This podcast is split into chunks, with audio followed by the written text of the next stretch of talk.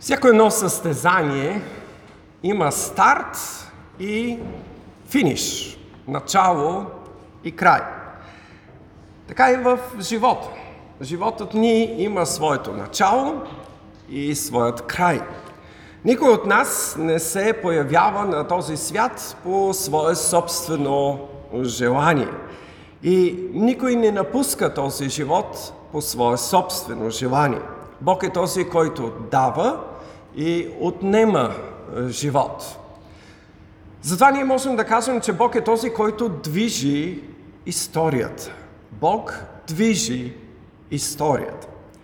Едно е да започнеш добре, друго е обаче да завършиш състезанието добре. Добрият старт има огромно значение за доброто представяне, но не е всичко.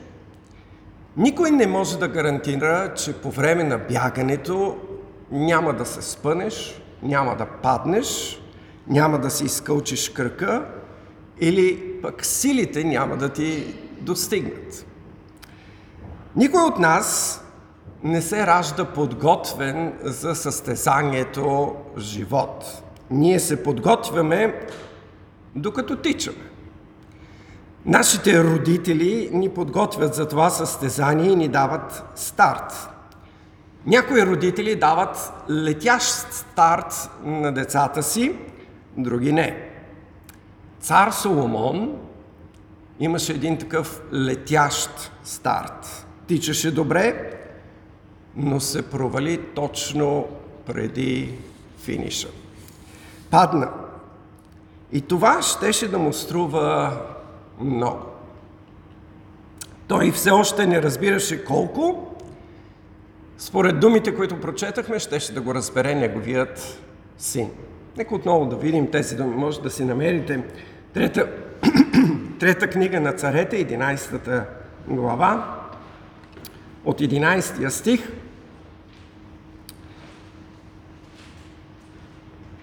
Затова Господ каза на Соломон.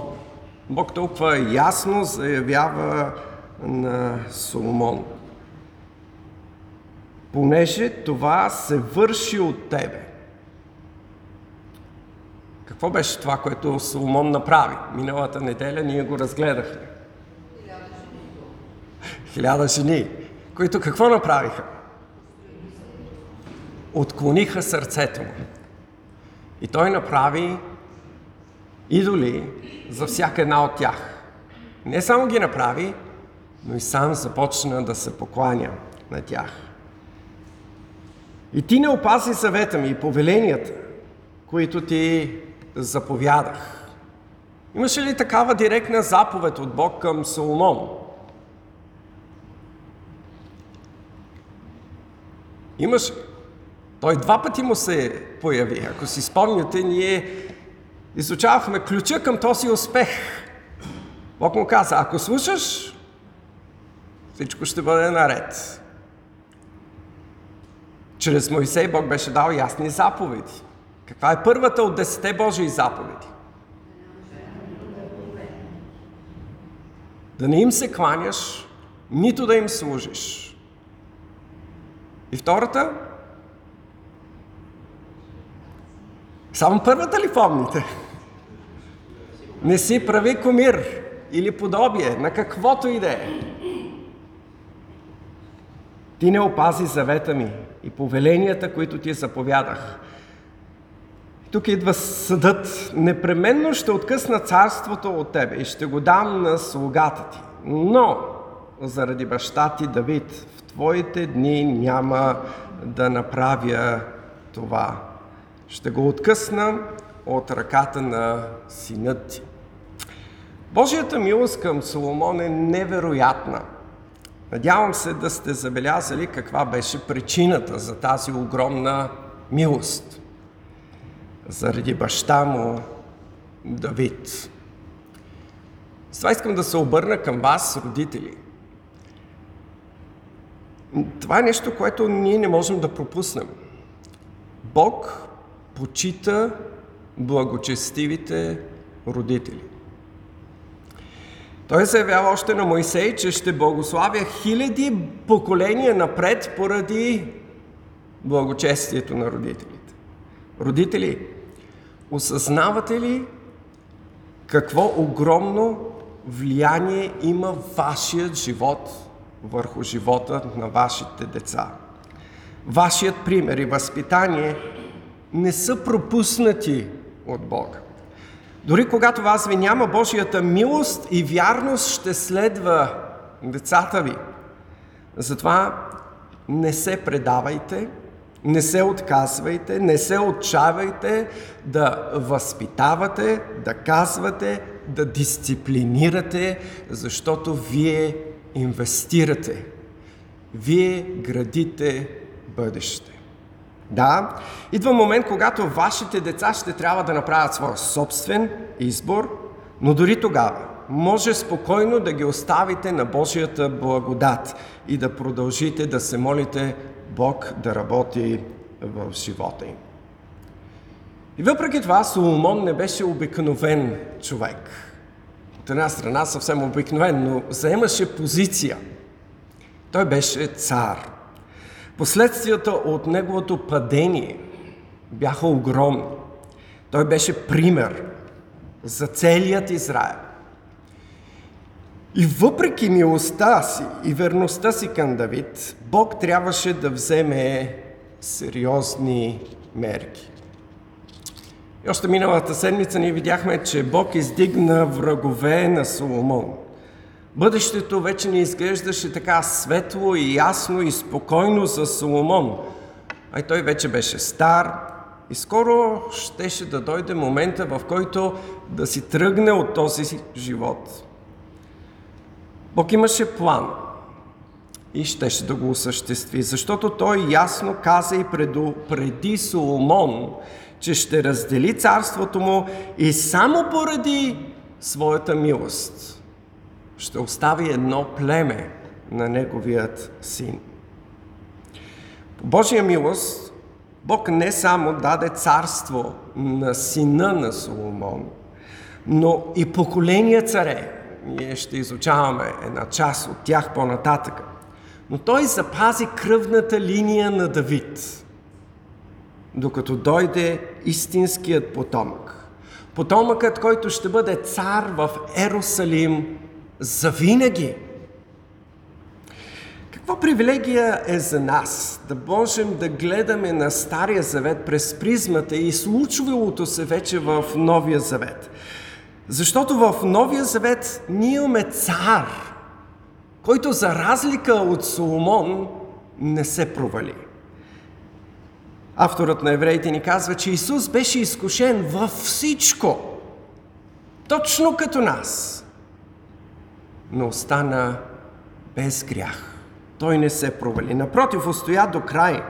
Премина през кръста, през страданието, през смъртта и победи. Днес той е възцарен дясно на славата и заедно с него всички, които му принадлежат. За нас Исус е начинателят и усъвършителят и завършителят на нашата вяра. Той казва, че е започнал добро дело в нас и гарантира завършика му, неговият край. Ние сме призовани да тичаме в предстоящото пред нас поприще, като гледаме, като се фокусираме, като имаме пример в Исус, именно този, който премина до най-великите и високи небеса – сме призовани да отхвърлим и ние всичко, за да можем да продължим напред. Исус е гаранта на нашето бъдеще. Защото Той е обещал активно да участва в живота ни и да ни води от святост в святост и в крайна сметка да ни заведе у дома. Историята на сина на Соломон, Рован, обаче ни дава две гледни точки. Човешката гледна точка и божествената гледна точка. човешката страна и божествената страна. За да може ние да знаем, че всичко в този свят е подчинено на Бога и Бог суверенно движи историята. Понякога хората смятат, че Бог е създал всичко, установил е законите и сега всичко зависи от тези закони. Бог се е оттеглял някакси от творението. Но Библията много ясно ни разкрива, че не е така. Бог продължава активно да се намесва свръхестествено в историята, въпреки законите, които е установил. Колко пъти ние можем да прочетем как Бог действа. Дали са чудесата в Египет, дали когато спря слънцето за Исус Навин, за да може да се довърши битката, дали когато върна часовника с 15 стъпки за цар Езекия, когато издига и сваля царе. Бог изпълнява винаги волята си. И така след смъртта на Соломон трябва да се възцари неговият син Ровлам. В следващата глава, 12, ние четем първия стих. И Ровлам отиде в Сихем, защото в Сихем беше се стекал целият Израел, за да го направи цар. Но този път нещата не са толкова лесни, както при възцаряването на Соломон. Хората са недоволни от наложените високи данъци. Разточителството и разкоша на Соломон са за сметка на обикновените хора. И сега чрез своите водачи те имат възможност да протестират. Виждате, че почти нищо не се е променило в човешкото общество. Данъците, които управляващите искат да събират, често пъти са причина за тяхното падение. По този случай в 12 глава ние ще видим в третия стих, че е повикан Еровоам от Египет. Сигурно малко ще се объркате в началото между Ровоам и Еровоам. Ровоам е синът на Соломон, а Еровоам е врагът на Соломон, този, който ще протестира. Сега е неговият шанс да поведе фракцията на недоволните. Чрез Еровоам те поставят своите изисквания за намаляване на данъците преди да сключат своя завет с новият или бъдещият цар. Как реагира Ровоам? Той постъпва много мъдро, когато чува техните искания. Иска три дни от срочка за да може да помисли, да се посъветва. И това е много добро напомнение и за нас, че ние също не трябва да прибързваме с решенията си, трябва много внимателно да обмисляме и да търсим съвет и мъдрост, когато ни ни достига. Нормално е в един такъв момент човек да се обърне към Бога в молитва, за да иска мъдрост. Яков ни напомня толкова ясно в своето послание, първата глава, петия стих. Той казва така. Но ако на някого от вас не достига мъдрост, нека иска от Бога, който дава на всички щедро, без да укорява. И ще ви бъде даден. Така че нашите очаквания са какво? Когато Ровам се отегля, предполагаме, че той ще се отдаде на молитва, за да може да търси Бог. Може би като баща си и дядо си ще принесе жертва, ще търси то, Божието лице. Затова толкова важно решение. За жалост, нищо подобно ние не четем в описанието. Другото нормално нещо за всеки един вярващ, освен молитвата, е да се обърне към писанието. Нормално е да се обърнем към Библията и да видим дали там е описана вече подобна ситуация, където Бог е изявил ясно своята воля, дава разрешение или директна заповед, за да можем и ние да знаем как да постъпим. Това беше Божията заповед, ако си спомняте, към Исус Навин, наследникът на Моисей. Тя му гарантираше успех в ръководството на Израел. Тази книга на закона, Бог му каза да не се отдалечава от устата ти, а да размишляваш върху нея денем и нощем, за да постъпваш внимателно според всичко, каквото е написано в нея, защото тогава ще сполучиш в пътя си и тогава ще имаш добър успех. Бог чрез Моисей беше дал изрична заповед за всеки цар. В Второзаконие 17 глава, 18 стих ние четем, а когато седне на царския престол, нека направи в една книга препис на този закон от книгата, която е пред левитските свещеници. Всеки цар трябваше да има до себе си препис от закона, за да може бързо да се съветва с него. Дядо му Давид имаше навика да се допитва до Бога чрез свещениците. Когато Давид трябваше да взима важни решения, той отиваше и се допитваше до Бога. Как постъпи Ровам? В седмия стих ние виждаме, че той се допита до старейшините или съветниците на баща си. И ето как те му отговориха. Ако станеш днес слуга на тези люди, да им слугуваш, и им отговориш, като им продумаш благи думи, тогава те ще ти бъдат слуги за винаги. Колко мъдър съвет дадоха съветниците на баща му. Като че ли чуваме думите на Исус в Новия съвет. Евангелието от Матей Исус казва, вие знаете, че князете на народите господаруват над тях и големците им властват над тях. Но между вас няма да бъде така.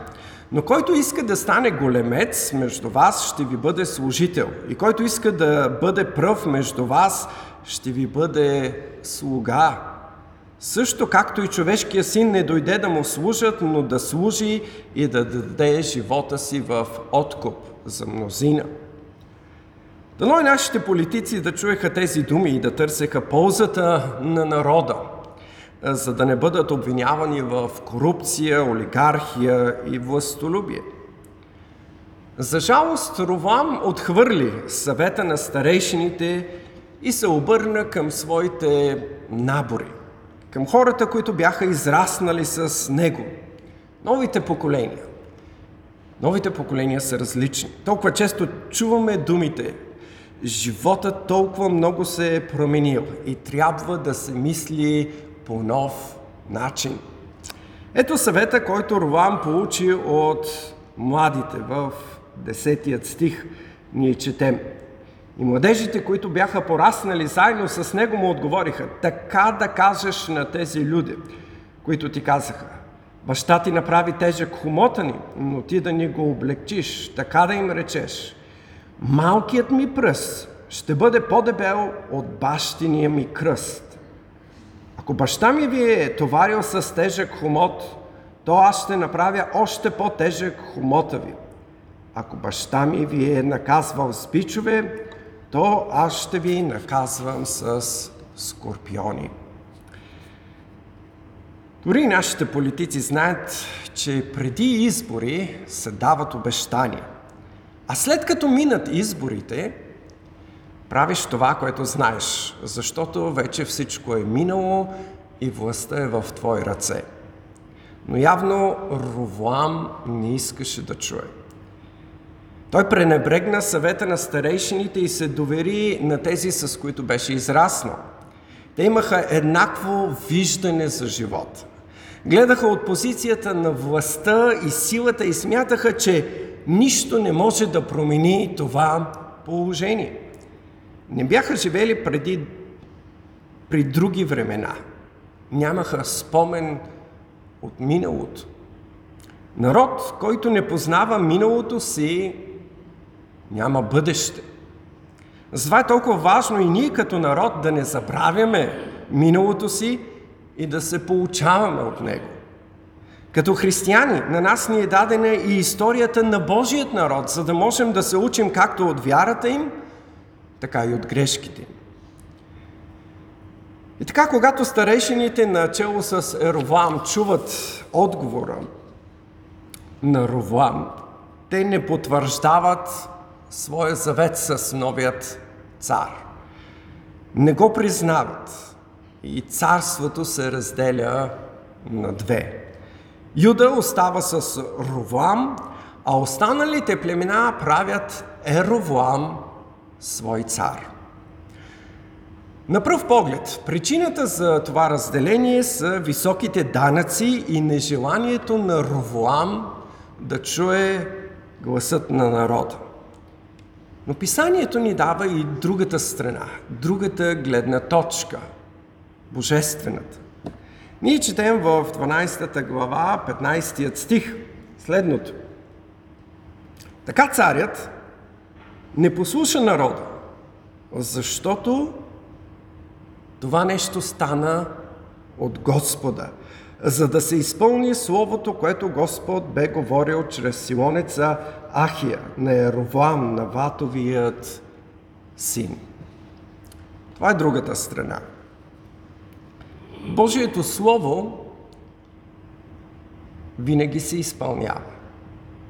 Бог активно работи и действа в историята. Дори чрез решенията, които хората взимат сами, Бог изпълнява своята воля. Бог беше предупредил много ясно Соломон. Ние четахме в началото. Предупреждението. Непременно ще откъсна царството от теб и ще го дам на слугата но заради баща ти Давид в твоите дни няма да направя това от ръката на сина ти, ще го откъсна. Сега Бог изпълни своето наказание над Соломон. Бог използва решението на Ровлам и нежеланието му да изпълни съвета на старейшините, за да раздели царството. Библията явно ни се показва, че Бог изпълнява своите решения дори чрез решенията на нечестиви човеци. Бог изпълнява своята воля. Божията воля, например, беше Исус да даде живота си, да пожертва живота си. И Божията воля беше изпълнена чрез решенията на Синидриона и Пилат. Днес хора, които се бунтуват и смятат, че навреждат на Бога, без всъщност да осъзнават изпълняват Неговата воля. Бог е суверен и суверенно движи ходът на този свят. Днес много хора смятат, че всичко зависи от тях, но забравят, че Исус е истинският цар и всичко зависи от Него – ние четохме думите на апостол Павел в посланието към филипяните, втората глава. Затова Бог го превъзвиси и му подари името, което е над всяко друго име, така че в името на Исус да се поклони всяко коляно от небесните и земните и подземните същества и всеки език да изповяда, че Исус Христос е Господ за слава на Бога Отца. Исус е Господ. Исус управлява историята на този свят. Народите може да се бунтуват и да го отхвърлят, но Той идва за да установи своето царство. И тук идва важният въпрос. Част ли си от това царство? Имаш ли завет с царят на царете и Господа на господарите? Само Исус ни е обещал бъдеще, в което няма да плащаме за греховете си, защото Той вече е платил за тях. Само Исус ни е обещал бъдеще, в което вместо да се увеличава тъгата ни, ще избърше всяка сълза и ще премахне всяка скръп и болка. Какво ти пречи какво те спира да приемеш Исус за свой Господар и да приемеш условията на новият завет, за да бъдеш част от Неговото царство? Исус очаква да му се довериш, да му повериш себе си, живота си, бъдещето си. И той обещава, че активно ще действа чрез своя дух в сърцето ти и живота ти, за да може на края на своя живот да имаш добър финиш, да завършиш добре това поприще, да можеш да кажеш заедно с апостол Павел – аз се боря в добрата борба. Пътя свърших, вярата опазих. От сега нататък за мен се пази венецът на правдата, с който Господ праведният съдя ще ме възнагради в онзи ден. И не само мен, но и всички, които са възлюбили Неговото явяване. Бог да ни благослови да се доверим на Христос, гаранта на новият завет. Амин.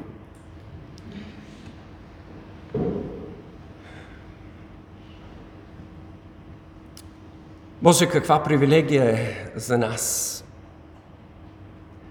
Каква почет. Да знаем, че Ти си ни избрал